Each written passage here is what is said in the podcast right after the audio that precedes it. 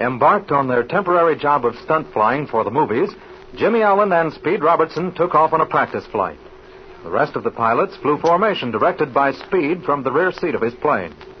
In a dive, fabric started ripping from both wings. When other sections came loose, Jimmy and Speed were forced to bail out.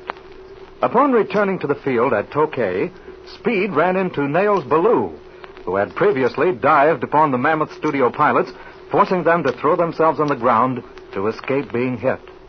He warned Ballou against doing anything like that again. The hard-boiled Ballou told Speed he would fly in any way he chose, and if Speed didn't like it, he could lump it. It is early evening of the same day. The Mammoth Company pilots have just finished dinner in the pilots' quarters. I don't know when I've enjoyed that. Boys, will you give me your attention for a few moments? I believe most of you were present this afternoon during my little run in with the Nails Ballou. Well, unfortunately, it's going to be necessary for us to work with Ballou and his men in some air scenes. However, I'd prefer there be as little intermingling between this group and his as possible, except when absolutely necessary. That suits me. He's a most unlikable blighter. Yeah, I think pretty good about it. Now, the next thing is this. I wish to avoid a repetition of what occurred to Jimmy Allen and myself this afternoon, or any other accident due to unsafe flying equipment. I didn't take this job to commit suicide, and I'm sure none of you did. I've engaged Mr. Flash Lewis, whom you see sitting here beside me, to take complete charge of all flying equipment. He was with me in Europe during the past war, and he's familiar with the types of planes we're using. At the present time, he is in charge of all overhaul work for Grand National Airways. I know of no finer mech in the world. Get up and take a bow, Flash. Go ahead, Flash. Go ahead. Get up. The boys want to hear from you. Well, fellas, I'm sure glad to be up here with you. Seems like old times over in England. I guess I, well, all I could say is that I'll sure do all I can to see that you fellas get bumped. I mean, taken care of. Uh, what does he mean, bumped? Why, that's when the little birdies call tweet, tweet. And the angels sing, right, fellas? I'd intended to order out all ships and pilots early tomorrow morning for more practice and formation work in dogfighting. That's been changed. Not a single ship will leave the ground until Lewis has pronounced it to be in safe flying condition. Okay, I believe that's all, boys. Now we have a comfortable little club room here. There are magazines and cards, and I see a piano over there in the corner. Let your conscience be your guide.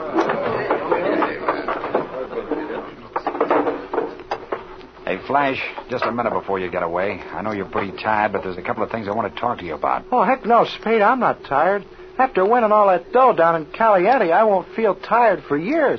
I was figuring on going out to the hangar and starting to look over those ships. Okay, that's what I want to talk to you about. Okay, shoot. Let's start at the bottom. What happened to you and Jimmy this afternoon? Well, we were about to start combating with a Britisher, Ramsey, who was flying an ME, when a section of fabric from the left wing tore loose. Well, how fast were you diving the crate? You gotta remember those combat ships have taken an awful beating. I know, Flash, but Jimmy had just started a short dive when this happened. We couldn't have been going over 320 or 340 miles an hour. Then, after the first section ripped off, more tore loose when we were just in a normal glide with the engine throttled. Well, that's bad. Plenty bad. I'll gamble anything that was the original fabric put on a ship when it was first built. It's all shot now. Yeah, that's what I think. Jimmy and I looked over this wreck pretty well. Boy, the linen was so bad in places you could stick your finger through. The ailerons were so badly dry rotted you could dig the pulp out of the middle with your fingernail. So that's the kind of ships you and Jimmy are gonna stunt, huh? Well, I might as well put in my orders for flowers right now. Ah, no, Flash. We're not going to fly stuff like this, and that's final. I understand that some of these ships have been completely rebuilt. I imagine the ones that have are safe enough with proper handling. Well, I can tell you quick enough which ones have and which ones haven't. Okay. I'm going to leave the flying equipment in and tally up to you. If you say a ship is airworthy, up it goes. Otherwise, it stays on the ground. Now, there's just one other thing. You were out there when I had those words with Ballou, weren't you? I'll say I was. The big mug. Why didn't you bust him one in a beezer? Ah, I wanted to badly enough, Flash, but I knew that would cause a general fight between our men and his. And that, considering the type of work we're doing here, would be just about the most dangerous thing in the world. But here's what I don't want. I don't want Ballou or any of his men in our hangar or around our ships. You give that order to the mechs under you, will you? Okay, Speed. If any one of those guys comes around, I'll get a piston rod wrapped around their necks. Oh, say, Speed, are you through? Here's the director, Mr. Stewart. He wants to talk to you a minute. Okay, Jim. How do you do, Mr. Stewart? Glad to see you, Robertson. I want to talk to you about some shots we propose making tomorrow. Uh, sure, Mr. Stewart. I'm glad you came in. There's several things I wanted to talk over with you anyway. Suppose we go in my room here. Certainly. Robertson, I propose to shoot some of the minor sequences the first thing in the morning. I have a weather report that looks favorable. When the sun is low on the horizon, it gives the cameramen a better chance to do their work. Not only that, but in the story, most of the air action takes place either early in the morning or late in the afternoon. I've arranged for two cabin planes for the use of my cameramen. They'll be here shortly after daybreak. I'll take care of the direction from one of these planes. You'll have your ships and pilots ready to fly, let's say at 6.30. Well, well, I'm sorry, Mr. Stewart, but I can't guarantee that the planes will be ready to fly at that time. Not ready to fly? Well, what do you mean? You were flying this afternoon, weren't you? Yeah, that's exactly the point. We were flying this afternoon, and as a consequence, I've ordered no more flying until the ships are inspected and pronounced to be in safe flying condition. Ridiculous. These planes were all inspected before they were brought up here. Yeah? Well, perhaps you haven't heard of the accident we had this afternoon. Why, why, yes, I did hear that you had some minor accident. Minor accident? You call having most of the fabric ripped off the wings a minor accident? Uh, both you and Allen got down all right, didn't you? Yes, we did. But we wouldn't have if the thing had occurred at a low altitude. Now, Mr. Stewart, I'm sorry, but as long as I'm in charge of the flying on this picture, not a ship will leave the ground until it's been pronounced airworthy. This is utterly preposterous. I guess you don't realize, Robertson, that the actors have all been hired. The cameramen told to report early tomorrow morning, and whether any flying goes on or not, the expense is just the same. Every hour we're delayed will cost us thousands of dollars. You're not carrying the mail now, Robertson. You're in show business, and the show has to go on. No matter whether you kill a dozen people or not, is that the idea? That's fantastic. You should be a writer instead of a pilot. Enough of this silly argument. I'm director of this picture, and my word's final. You and your men will be prepared to fly at 6.30 in the morning. Mr. Stewart, if you send pilots up and some of the ships that are sitting in the hangar out on this field, you're going to be guilty of murder. Now, for my part, I refuse to have such a thing on my conscience. I'm in charge of the flying, and I absolutely forbid it. Why, some of these ships haven't been touched since the war. Subjected to even a moderately severe strain, they'll literally fall to pieces. If that should happen near the ground, and, and a great deal of your action does take place near the ground, the pilot wouldn't have a prayer. Very well, Robertson. If you aren't willing to carry on, I'll get someone else that will. You may hand in your resignation at once. All right, if you can get some fool to go ahead, you're at perfect liberty to do so. But Jimmy Allen and I have a contract signed by Mr. Milliken. I'll stand on that. We'll see. I'll go to Mr. Milliken at once.